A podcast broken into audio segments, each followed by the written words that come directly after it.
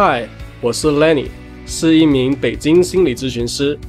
也是美国加州执照心理咨询师。嗨，我是张怡，一名台湾系统受训，现在在上海独立执业的心理咨询师。这里是你好咨询师，您可以通过来信和我们聊聊或大或小的困扰与心结。本周我们的嘉宾是位男同志，他和男友在考虑要一个孩子，关于如何养育孩子这个问题产生了一些困惑。本期播客或许会让你更多的了解到自己。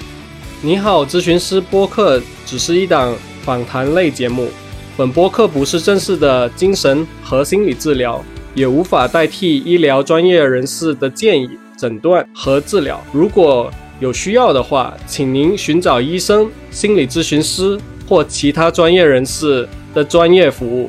当我们接到您的来信时，会自动认为您许可我们使用全部或部分的信件内容，并出于易读性的考虑对信件做出剪辑。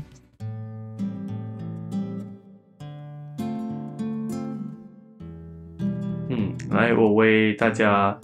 念一念今天嘉宾的来信吧。两位主播，你们好，我叫金鱼，是一名平面设计师，同时也是男同性恋群体中的一员。我和男友在一起4年。同居了3年，关系非常的稳定，他比我小6岁，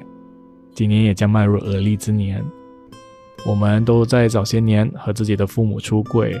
虽然父母可能没有完全的认同，但是我相信他们早已经接受了。所以我们在面对家庭关系的处理上，和圈内的大部分人相比，我相信已经很轻松了。在认识之初，我们便对组织一个家庭的目标和意愿非常的一致，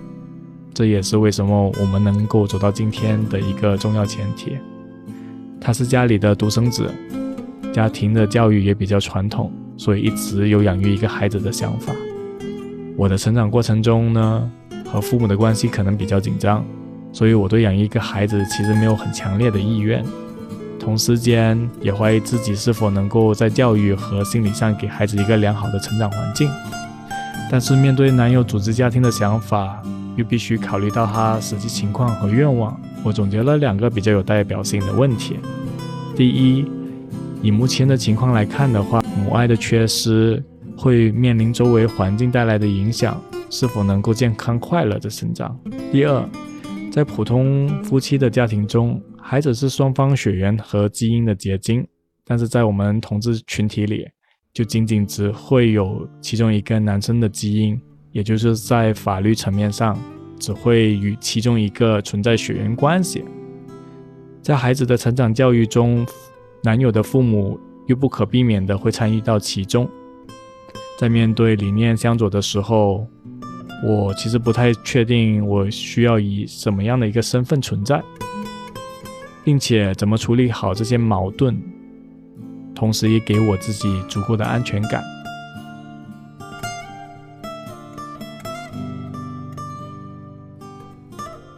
哎，张怡，你怎么看这封信呀？我读完信第一个感觉是，金鱼想要成为一个家长，但是他对于自己有没有足够的力量去完成养育的角色，这个家长的工作，他有很多的慌张和不确定。我可以做一件这么难的事情吗？因为这当中涉及了非常多复杂的决策和情感的过程。然后因为他也有提到他自己成长经历中跟原生家庭的关系，所以我会觉得也许是一些没有处理好的失落，让他不太有坚定的信心可以去面对这种脆弱和不安。然后也看到好像嘉宾还没有想到他自己有怎样的资源可以去应对这个问题。但是有种感觉上好像这些问题本身在现在他和他的对象的这样一个生活里面就已经出现了，所以我觉得好像我们可以多去了解一下他们现在的这种处境，然后再去看看到底发生什么事情。好，那我们就欢迎今天的嘉宾。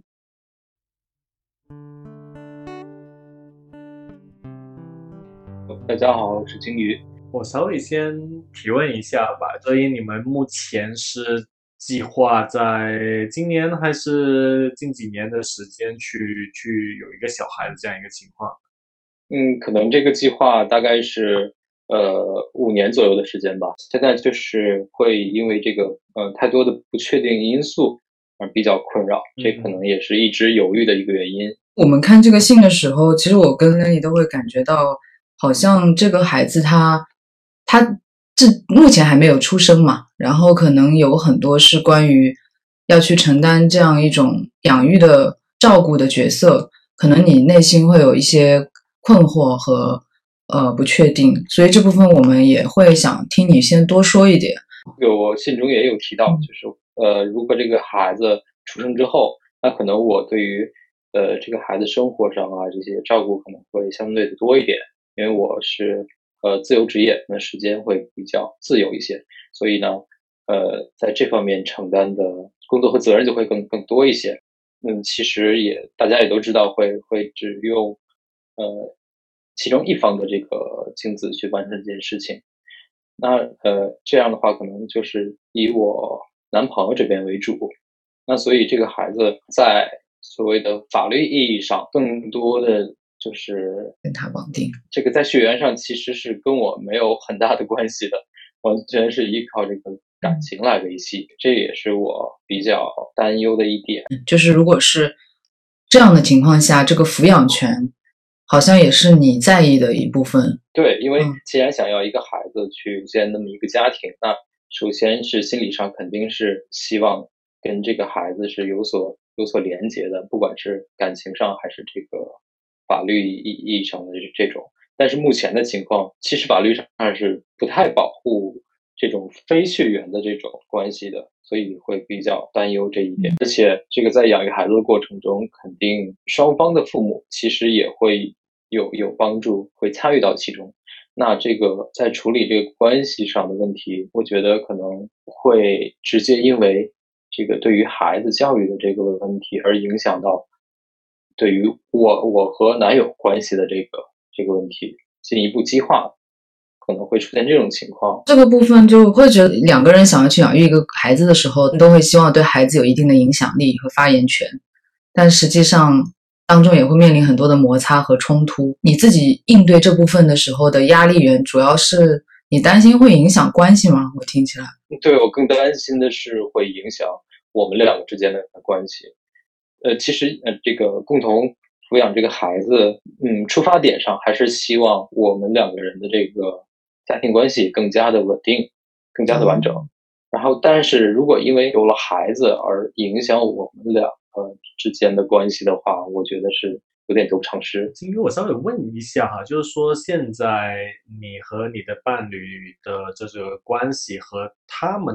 你们两边的家庭关系是怎么样的？我们两个都有跟家里出柜，但其实双方的父母呢，对于这种情况只是不反对，但也没有明确的站出来，就是表示很认同，所以大家都处在一个不愿意正面去面对的这样一种情况。所以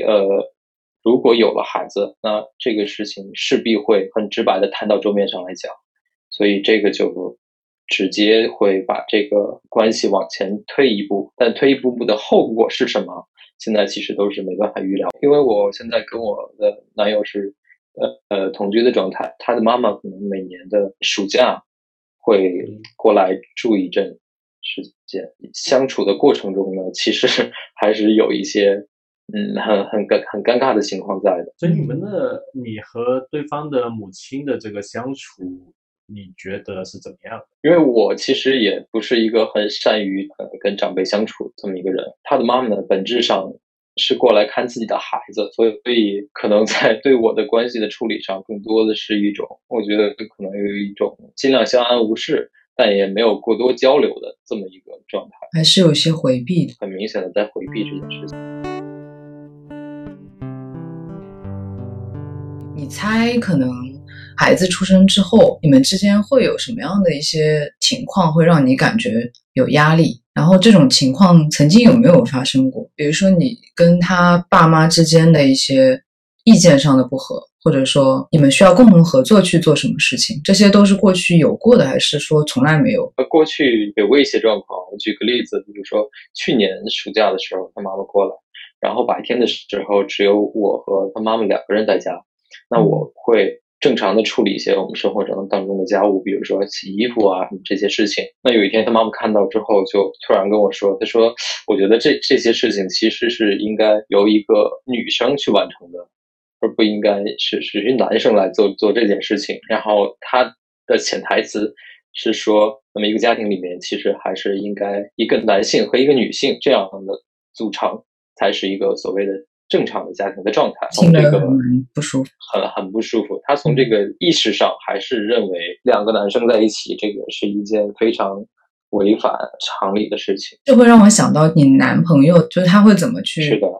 应对他爸妈可能对你们的要养育孩子的一些焦虑，他的应对方式你觉得会比较成熟，比较能让你放心吗？我觉得在他处理这种关系的这种情况下，我其实是有担忧的。首先我是认为他可能没有足够的这种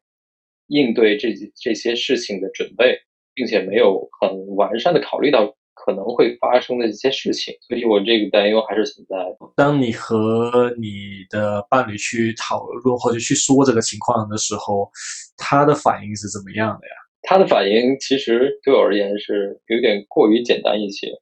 他可能会觉得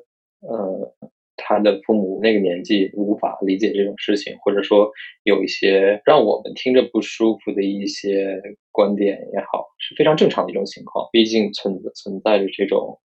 年龄的代沟啊，还有这种成长环境的这种差异啊，是一定会这样。但是听起来好像他也没有让你感觉到能够安心的感觉。是的，对。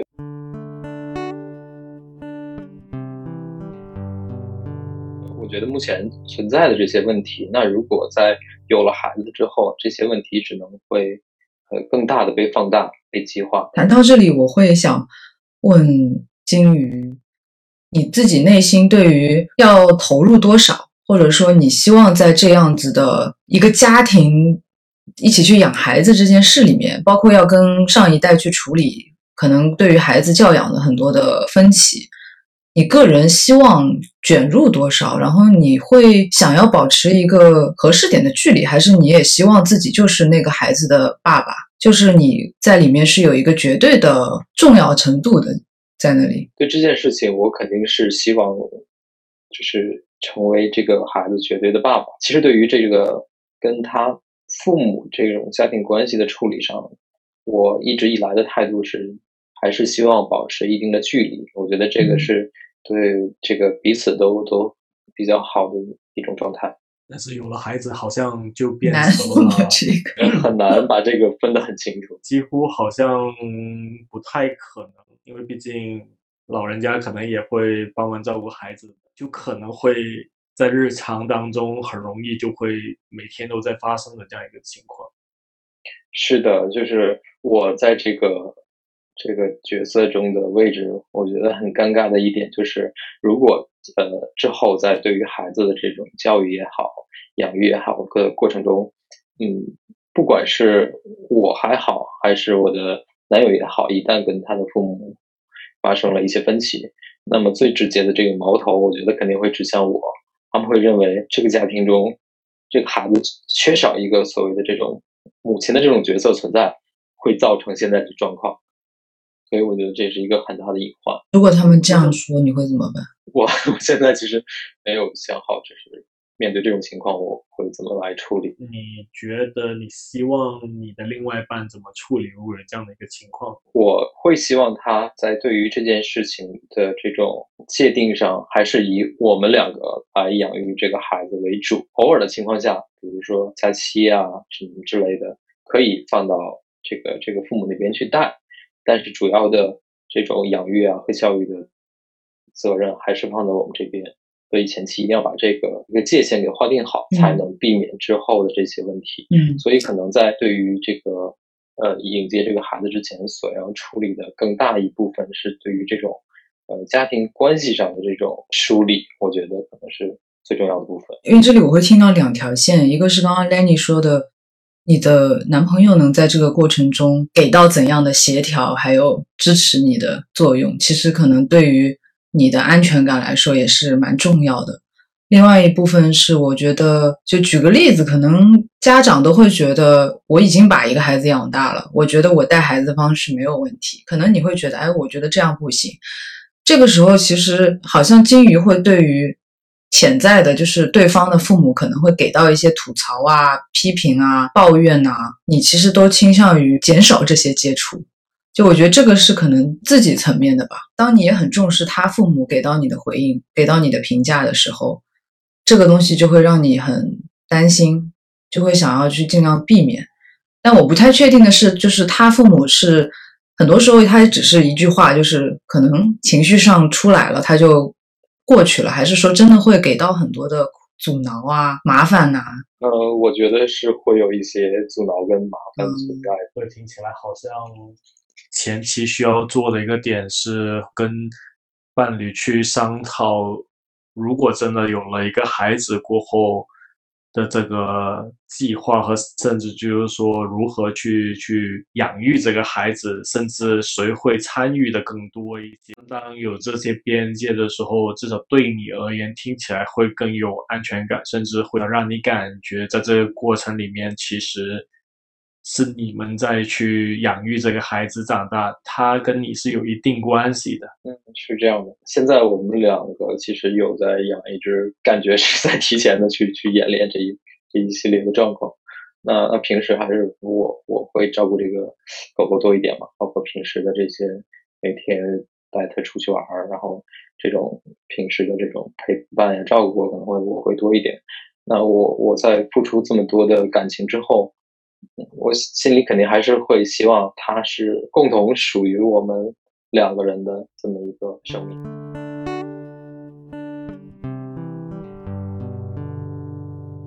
好像听起来就是现在金鱼会希望这个孩子更多是属于你和男朋友之间，你们俩的一个小家庭的一个重要的成员。那他的父母是这样觉得的吗？因为在你的来信中提到说他的家庭系统比较传统，他父母会不会又觉得这是他们家的孩子？就是这个认知之间是否本身也存在的一些冲突？是这样的，我觉得他们会这么认知的，因为不管是从感情上来讲，还是从这个血缘关系上来讲，那首先这个孩子肯定是他的儿子去完成的，所以在他们的认知里，于情于理，那这个孩子就是属于他们家。就从家庭关系上来说，其实你们都不希望跟彼此有太多的融合吧，在本来的那个状态下，但现在有了孩子，可能你们不得不融合，可能情绪上也是的，一定会对彼此有更多的期待和需要合作的地方，然后就会有一些就像你听到的一些抱怨啊，然后数落啊。那我会好奇说，金鱼你会好像他们的情绪有时候会流动过来，虽然是不舒服的，就是一些负面的，你的情绪会流动过去吗？你会跟他的爸妈去表达一些对他们的一些感情感受吗？我不太会正面直接的去跟他们沟通这件事情，因为他们对我的接受度其实并没有这么高，或者说对我们俩这个关系的接受度并没有这么高，在沟通上肯定是我觉得是会有一点点抵触在的，所以我会尽量避免这种哪怕一丁点冲突的这种产生。那你觉得为了孩子的一些分歧，你会据理力争吗？我不太确定，我如果面对这种情况会不会比较坚定的去跟他们争论。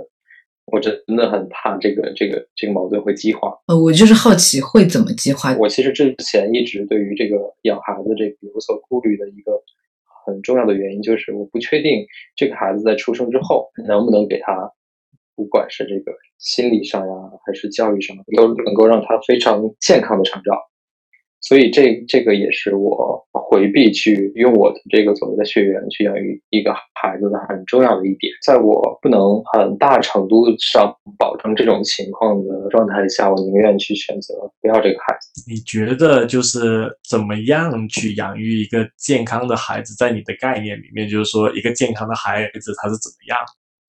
他成长过程，他的成长过程，我觉得一定是让他感受的是更多的是，不管是他的爸爸妈妈也好，还是这种爷爷奶奶也好，更多的是一种关爱，而不是一种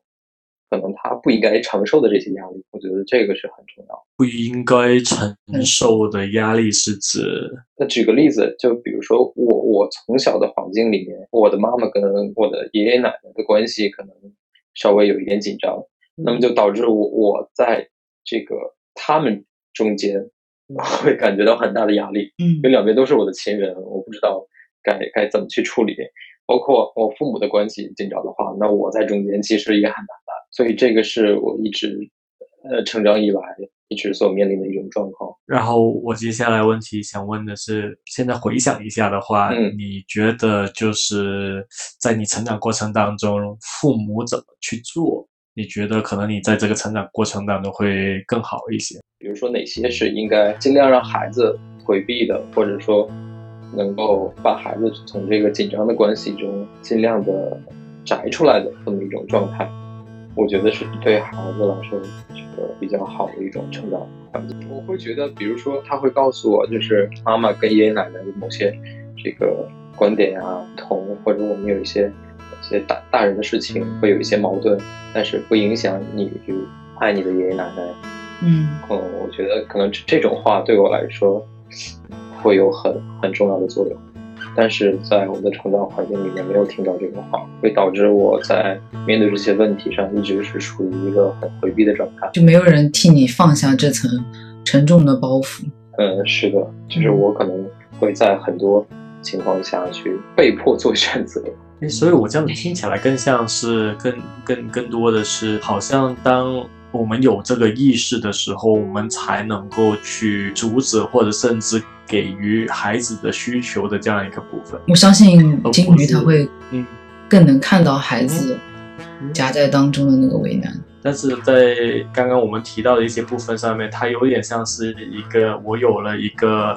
能力过后，我才能够把孩子带到这个世界来，但听起来的更多的是，我只要有这个意识，我也在尝试各种方式，尝试的去努力调整，甚至看到孩子的需求，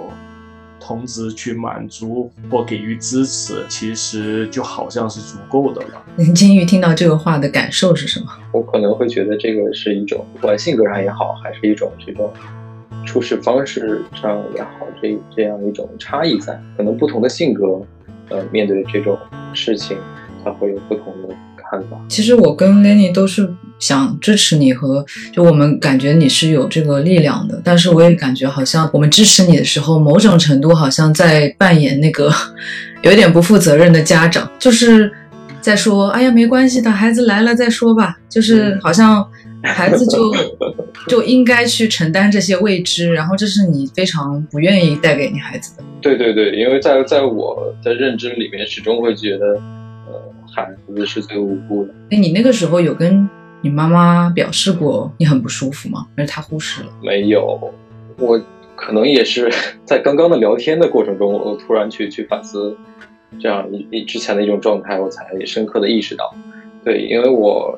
在成长的环境里面，我对于自己这个需求的这种表达其实是很少的。因为你很担心你的孩子他也是就是会憋着一些委屈。对，我很怕这个一受委屈。就刚刚其实提到的那些问题，我更多的听起来它不是一个可能性，它更像是一个它出来它可能就会接触到的一些问题。因为现在其实某个程度而言，这些问题它不是没有，它只是相对而言没有那么的显著。这些问题可能目前就是被收起来的，那这个孩子一旦出生之后，这些都要被打开，像盒子一样都被打开。那接踵而来的这些问题可能都需要去面对。然后另外一个想法就是，孩子可能会面对的这些问题，你同样也会面对。是的，我像刚刚我说的，可能就是目前存在的一些问题会因为孩子然后来更放大更激化。所以我能不能这样子去得出一个小总结的是，可能与其说孩子可能会面对这些问题的话，更多的问题可能是在于你觉得你准备好了去面对这些问题没有？我理解你的意思，我觉得这是一个非常非常好的问题。其实我觉得与其说就这只是我个人的感觉吧，与其说孩子他会不会憋着很多委屈，我会觉得如果我们会看到自己的委屈的时候，其实孩子他也会学习到这一点，他会相信委屈是可以被表达和听懂的。但如果我们自己的场就是我有很多委屈但是我都憋着，孩子可能也会学习这一点。所以我觉得当金鱼说的时候，我更多感觉到那种不安可能也是来自自己曾经受到的一些伤害，并没有很好的被安顿好，可能会在孩子出生之后需要有一些新的重启吧，去整理这些东西。因为换句话说，就是孩子是非常会学习的，可能在你的妈妈不断的向你去抱怨的过程中，可能你也意识到有些冲突他是没有办法去处理的，他只能压着，然后去找一个更加弱势的人去宣泄这种感受，所以也会给你一种好像很多东西它是处理就是没有办法处理的，然后这些委屈好像只会一代一代累积下来，这其实是蛮无力的一种感觉。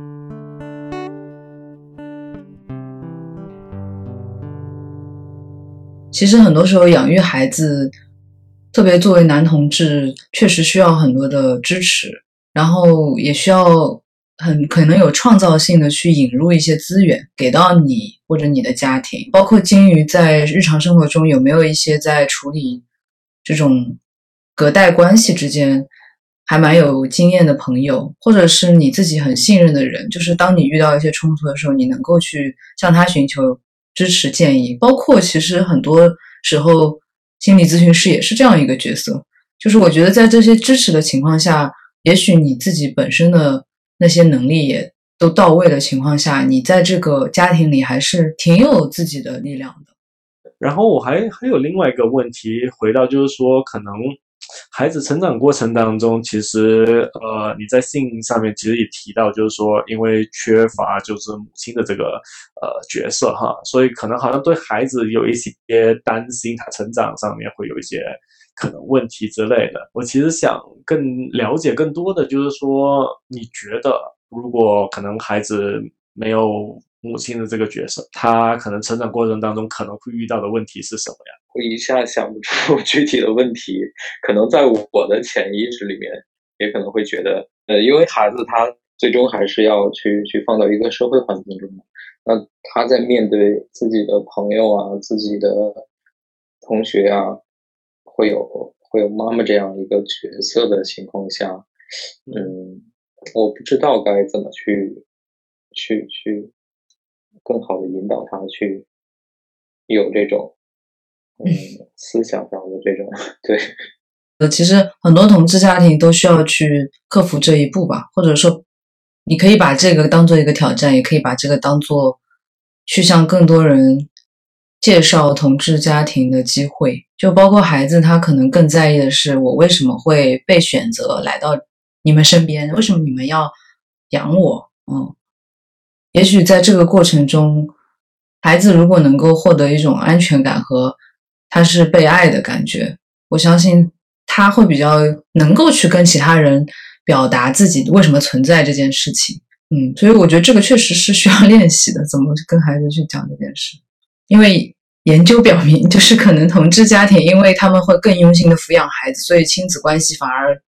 常常可能会比异性恋家庭会更好。所以还是要首先的去解决自己观念上的这样一种问题，然后尽量的不把这种问题和困扰带给孩子，我觉得这个是比较重要。因为我听下来他有一个这样的一个感觉，就是缺乏母亲的这个部分，它不是因为缺乏母亲能够给予孩子的部分。因为在同志家庭里面，同样的父爱母爱也是爱嘛，对吧？所以可能更多不是缺乏母亲这个角色，也更像是他在社会里面，就是说如何去应对这样的一些情况。就是说别人有妈妈我没有，那我怎么去理解这件事情，甚至就是那我的家庭是一个怎么样的存在，那人家有妈妈，那是否这意味着人家得到的爱比我多，对吧？还有很多这样的一些可能在社会上面引发他需要或者导致他需要一些解释，或者去帮助他更好的去理解的这样一个过程。所以这么听来的话，可能这个是孩子也同样去需要面对这些问题，他也要用自己的这种能力去解决。所以好像就跟有没有母亲这个角色关系不大，更多的是有没有注意到他成长到一个点，他有一些疑惑需要可能去探索，或者甚至探讨这样的一个情况，或者有一些指引的这样一个过程。这听起来是我觉得孩子可能更需要这个部分。对，我觉得这可能不光是这个同志家庭，包括单亲家庭可能也会面临到同样的问题。对，我觉得这个可能是非常非常多的人需要面对的这种状况。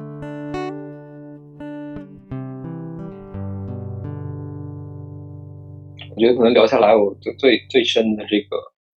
感觉就是在之前面对的一些自己预设的一些状况也好，问题也好的情况下，那首先应该去自己先要正视这些问题，然后去梳理这些东西，然后之后才能够去有那么一种解决问题的思路。对，如果一直是陷入这些问题当中跳不出来的话，那可能看到的只是问题，而没有这种解决问题的这样一种出路在。我觉得好像养育孩子本身他的问题就不少，所以我觉得其实会在过程当中，或者甚至还没开始有的时候，会有各种各样不同的问题吧。但是有很多时候我觉得这些问题可能只是一个表面上面的问题，可能更多的一些问题是在于可能本身的一些不确定，或者可能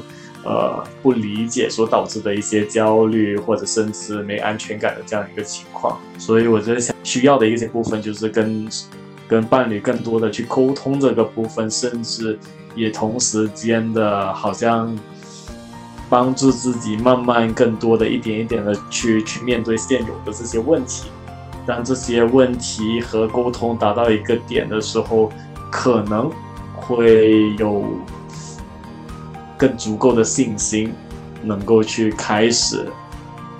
你们的家庭的这样一个过程。这个所谓的安全感，最重要的还是从这个自己的这种意愿也好，能量也好去出发，来给到自己。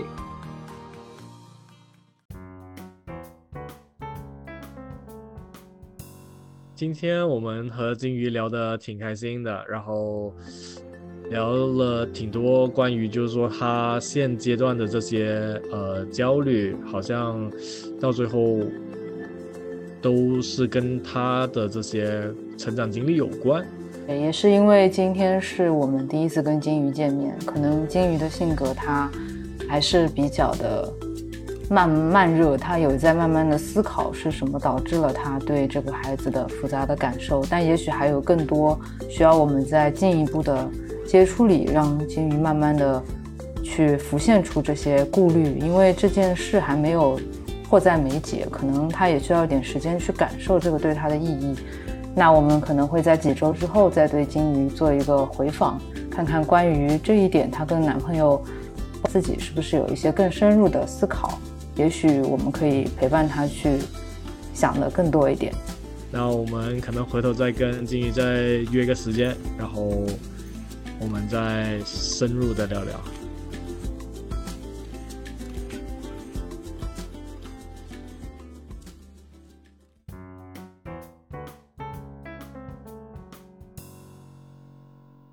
上次和金鱼聊完后已经过了好几周了，好好奇他在这段时间里面的心路历程，也不知道上次我们的沟通是否对他有帮助，所以我们想要再次邀请金鱼来到我们这里，聊一聊上次聊完后的这段时间内心的变化和感受。上次聊完之后，你们有沟通这个事情吗？还是没有？就你跟你男朋友？有聊过，因为正好春节期间嘛，我有去他老家那边，然后就路上会聊了一些这个事情。反正他也觉得说，上次咱们聊的一些观点就很那个方向是很对的，就是一定要跟这个父母界定好这个养育孩子的这个关系，对，把这个提前都要界定好，然后还是由两个人来抚养，而不是把家长再过多的参与进来。就是养孩子这个想法，就觉得好像没有之前那么恐惧了，好像是有一点勇气在，就是可能是更多的去想象，比如说有了孩子之后的那种幸福的感觉，然后那些顾虑反正就是总要去面对的嘛，那些问题，所以就干脆就还是调整心态去积极的面对，对，因为之前会有一些逃避型嘛，我觉得能意识到这个问题的话，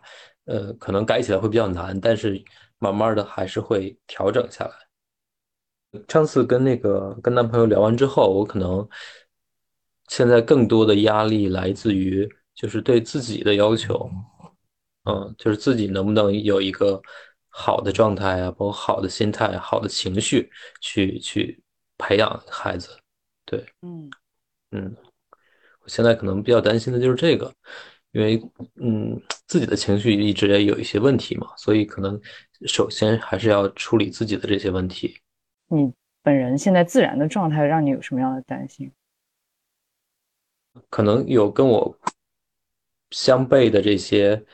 行为啊，或者这些无法预料的东西，会让我比较焦虑。自己的问题可能就是情绪可能波动会比较大，不是很稳定，所以我就担心在教育的过程中，比如说对孩子发火啊，或者没有耐心啊，这些其实对孩子的影响还是蛮大的。你觉得在小孩的眼里会怎么感受这种情绪？他会觉得啊，我爸爸经常发脾气，或者说啊，我爸爸他有时候不知道为什么原因，有一段时间就是情绪不好。我觉得孩子会觉得他不知道是不是由于自己的原因，然后导致爸爸生气，然后所以在这种情况下，他就可能会产生一种自卑啊，或者自我否定的这种。我觉得这个是最大的影响。那如果是你发现，你会怎么去帮他，让他理解这件事情跟他是没有关系？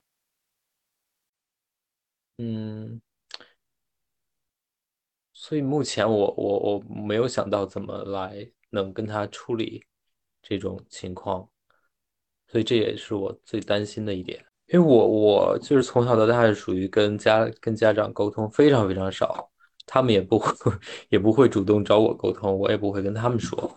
对。包括上大学，可能在外地的话，一个月给我打一次电话，就问一下，平时就毫无联系的状态，对，一直都是这样。所以就是怎么跟孩子沟通这件事儿，比较困扰。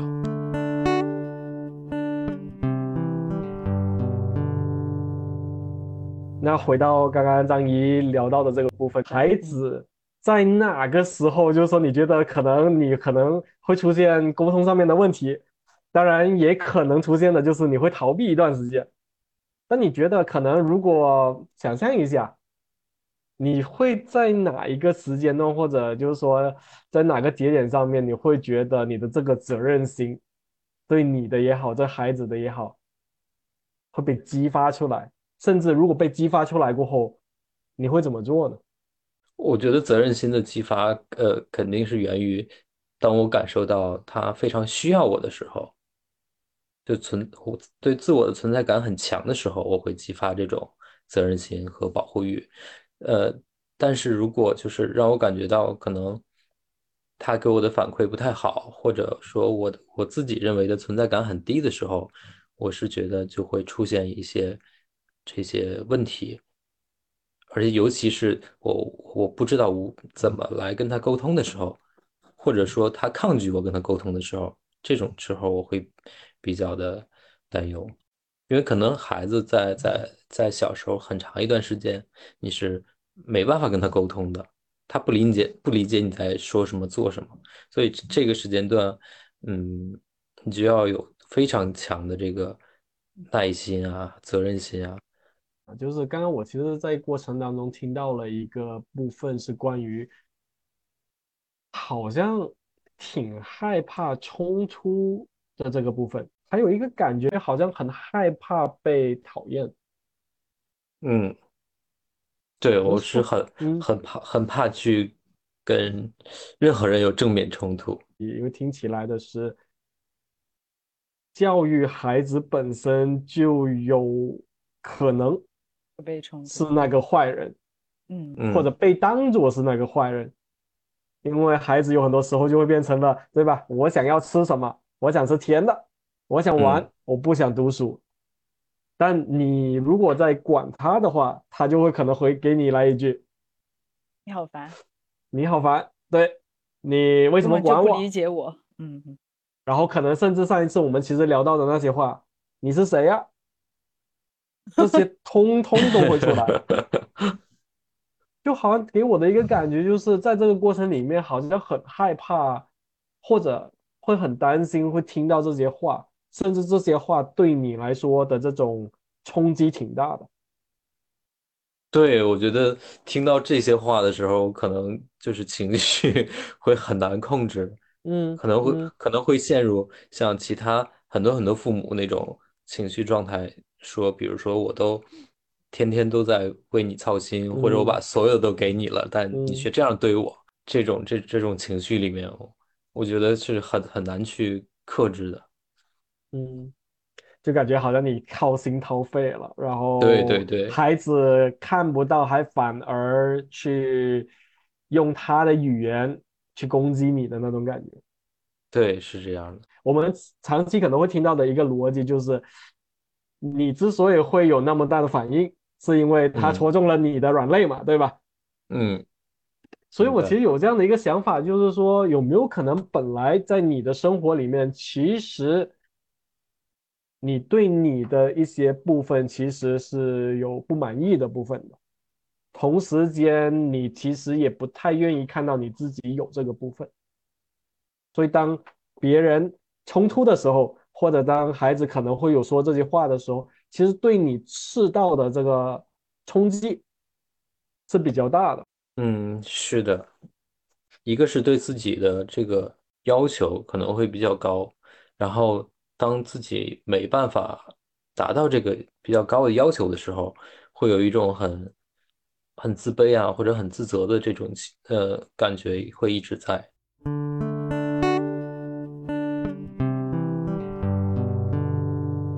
然后我也突然想到，就是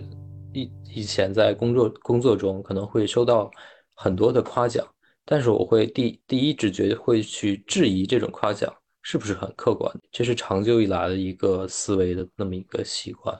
就是在面对夸奖的时候，我会，首先想到的是，对，去质疑，而不是说去欣然的去接受这种肯定。就好像你刚刚提到的一个情况是，别人可能称赞你，你第一个想法不是说哦我挺好的，你第一个想法是他们说的是否是真的。他们说的到底是什么呢？我真的有这个好吗？对，就好像你相信你自己的判断，别人的判断好像没有你来的准确，他们不知道他们自己在说什么，他们可能只是随口说一说。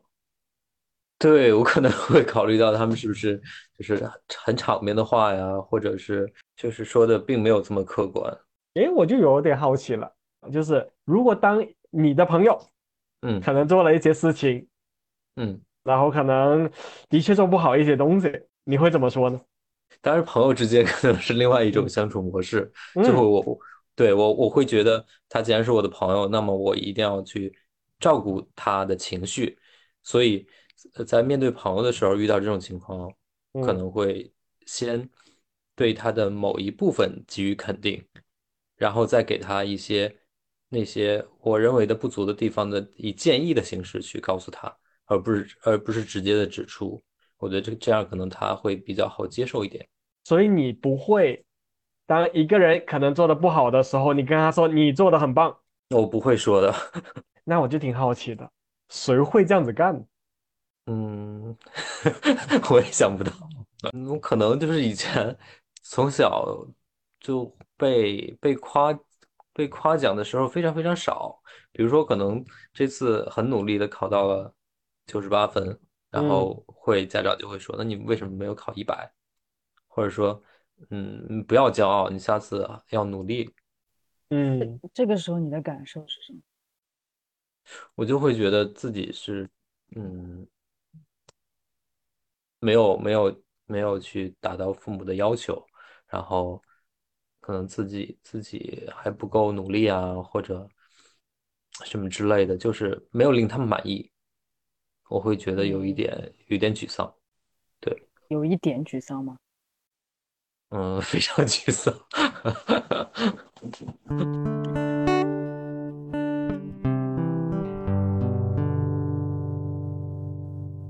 想到你前面说，就是在关系中，哪怕是孩子吧，也是一个重要的关系，你都很容易害怕自己被否定，也害怕这种冲突，在冲突过程中可能再次受到一些伤害。所以我会觉得可能回到你没有被好好肯定的那个部分，你觉得是什么？我能看到我这个原生家庭的一些问题，所以我就很没有信心，或者很不能确定我是不是能跳出这个圈子，然后以一个比较理智或者比较好的那么一个方向去处理我的孩子或者我的家庭的一些问题，就是我能不能不受父母的影响去做好别人的父母。所以我在这里我想做一个尝试，如果你能在心里连接到他的话，他看起来是什么样子的，就是在他被爸妈否定之后。我觉得首先想到的就是会很自卑。他看起来什么样？看起来会比较失落吧，低着头。对，他在一个人吗？对，因为小时候很爱哭，对，因为不太会表达自己的想法，所以在感觉自己受了委屈的时候就很喜欢哭。他哭的时候旁边没有别人在陪着他。对，因为我可能哭的时候怕被家长看到，他们反而更责怪你为什么因为一点小事情去哭。现在想一下，如果你可以穿越回去，看到那个时候在哭的你，你看着他可能是在一个人抹眼泪，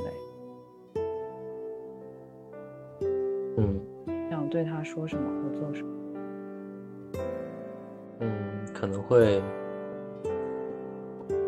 抱他，然后告诉他，就是你尽到了你的努力就好，然后你不用去跟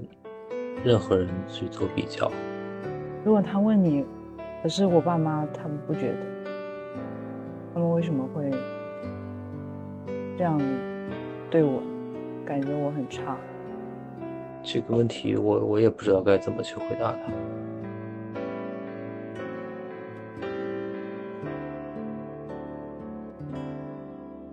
是想到那个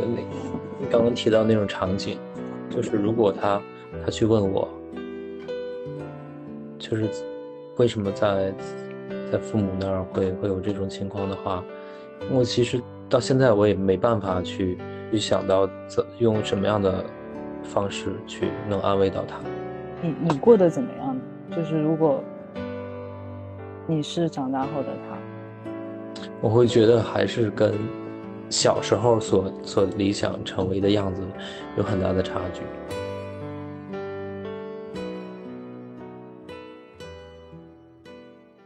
但其实想到那个小的时候的你的时候，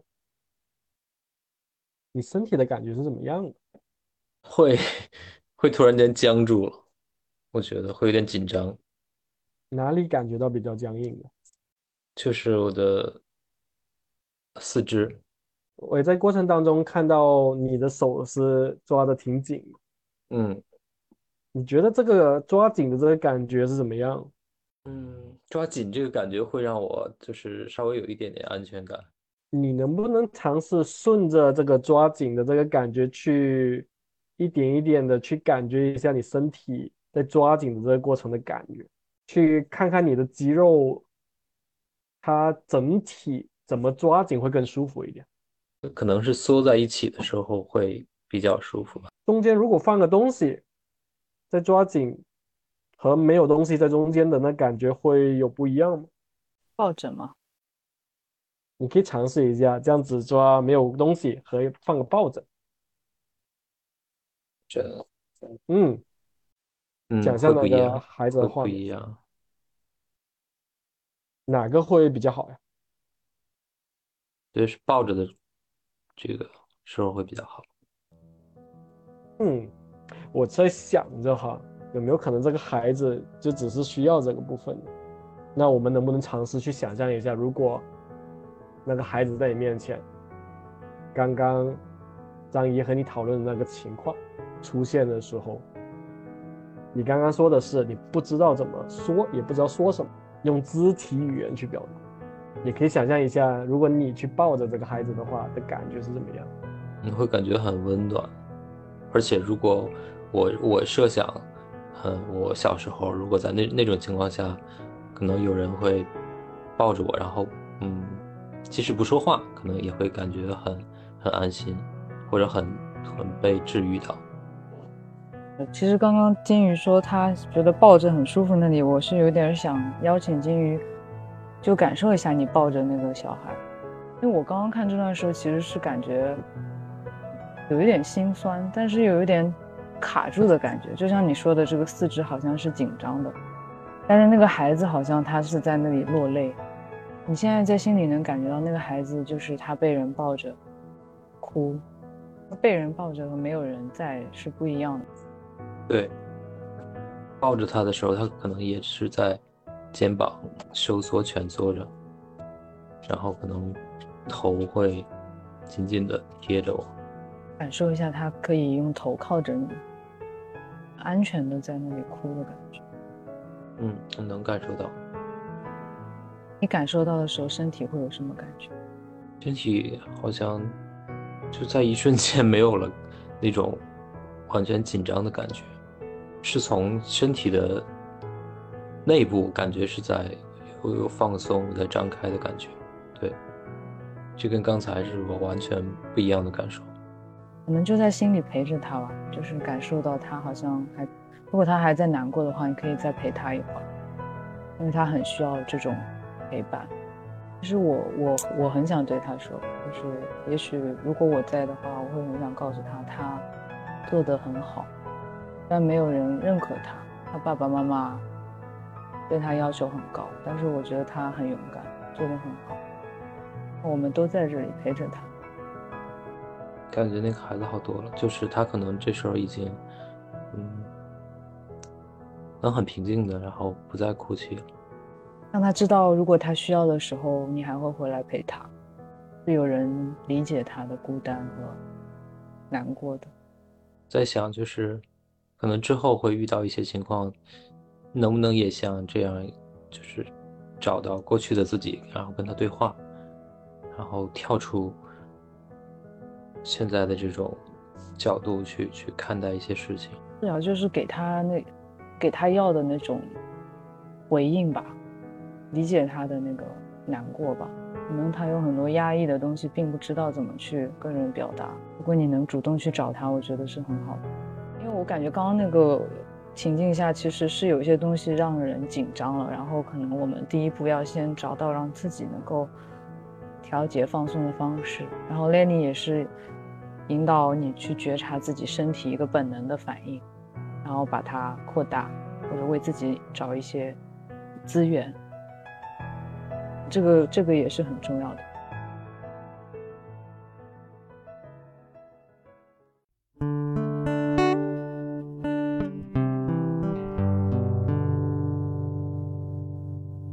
因为刚刚我其实发现了一个点，就是像我们这两次的接触，就是金鱼其实说话相对是比较少的，这个好像不太擅长用语言的这样的一个部分。就是说每个人其实有不同的这样的一个能力，就是我们不需要过度去专注在于我只能用语言去解决这个问题。其实在刚刚的这个过程当中，我相信张毅其实也看到这个部分，也去挖掘你这个身体的这种感知能力，其实也在挖掘你这内在的这种所谓的资源。什么叫内在的资源呢？其实就是去找我们每个人的独特或者特有的这样的一个能力，可能你一直没有意识到你有这样的一个部分，可能也可以透过今天我们这样的一个练习，可能可以帮助你发现你的这样的一个能力，同时间的也可以慢慢的去加强这一部分能力，可能对你的生活上面，或者对像你说的可能养育孩子的这个过程当中会有挺多帮助的，我觉得。对，我觉得面对那些焦虑也好，还是一些担忧也好，最大的问题可能就是先要去面对自己，然后从自己的这个内心啊，或者经历也好，找出这种问题的所在，更加坦然的去面对，就是在跟孩子的相处的过程中这种心态吧。如果说你打字或者是写更容易就是表达的话，也许刚刚我们做这个练习也可以尝试你用一种书信的版本去跟自己内心那个渴望被肯定的孩子做一些对话或交流，在你需要跟他对话的时候，也许那样会比直接说要更容易，更不紧张。对，我觉得这个也是一个以前意识不到的一种方式。你内在其实还是有挺多这样的一个资源和能量的，但是在过去好像没有真的被太多的挖掘的这样一个部分。同时间呢，我们在这两期的这种节目里面其实听到有很多就是说你好像只看到自己比较不好的这个部分，好像缺乏了就是看到自己好的这个部分，并且去认同你自己有好的这个部分的这样的一个情况。还是要把关注点更多的放到自己身上。我突然想到之前好几年前，然后那时候的状态可能跟现在还是不太一样，那时候可能会更加的纠结，更加的这种去担忧啊，小心翼翼啊。然后也是有一个朋友就有一天告诉我，他说你就是不要想其他的外界的这些东西，你就是把更多的关注点放到自己身上。你要首先去照顾自己的感受，自己的情绪，然后慢慢的才能从之前那种非常不开心的状态去走出来。对，我突然想到了这一段经历。我能意识到这几年或者这些年会有这种慢慢在改变的趋势。我觉得我也同意 Lenny 说的，还有你的朋友说的，就是很多时候你内在有这种资源和解决问题的直觉，你只要允许你自己去找到他们，然后尝试。现在的感觉是轻松的还是紧张的呀？会轻松一些了。我会觉得跟上次的那个聊完天之后有相同的感觉，就是你感觉很多问题可以去面对，或者说你有一个方式去面对了。然后下面就可能要做的就是你去正视这些问题，然后用这样一些方法呀手段也好去解决它，去面对它。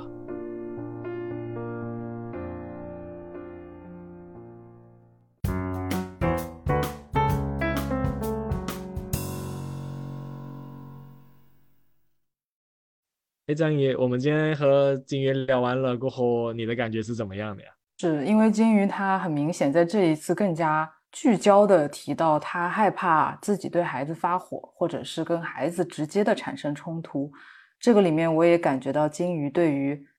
孩子的脆弱和坚强好像有一点不确定，过度的共情到孩子脆弱的部分，以至于他没有看到孩子的适应能力和调节能力，这个可能也跟他小时候的经验有关。所以我们就回溯到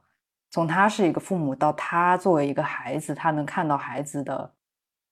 能力吗？他能看到孩子的潜力吗？还是他只看到孩子是很脆弱的这一点出发？哎 Lenny， 其实这一次你有带金鱼去觉察他身体姿势的一个信息，这个情况是在咨询中经常会遇到这样的情况吗？当时我是看到金鱼在说他过往的这些情况的时候，然后发现了金鱼好像他开始能够他身体的一些反应，好像他能够察觉到他当时的这些痛苦。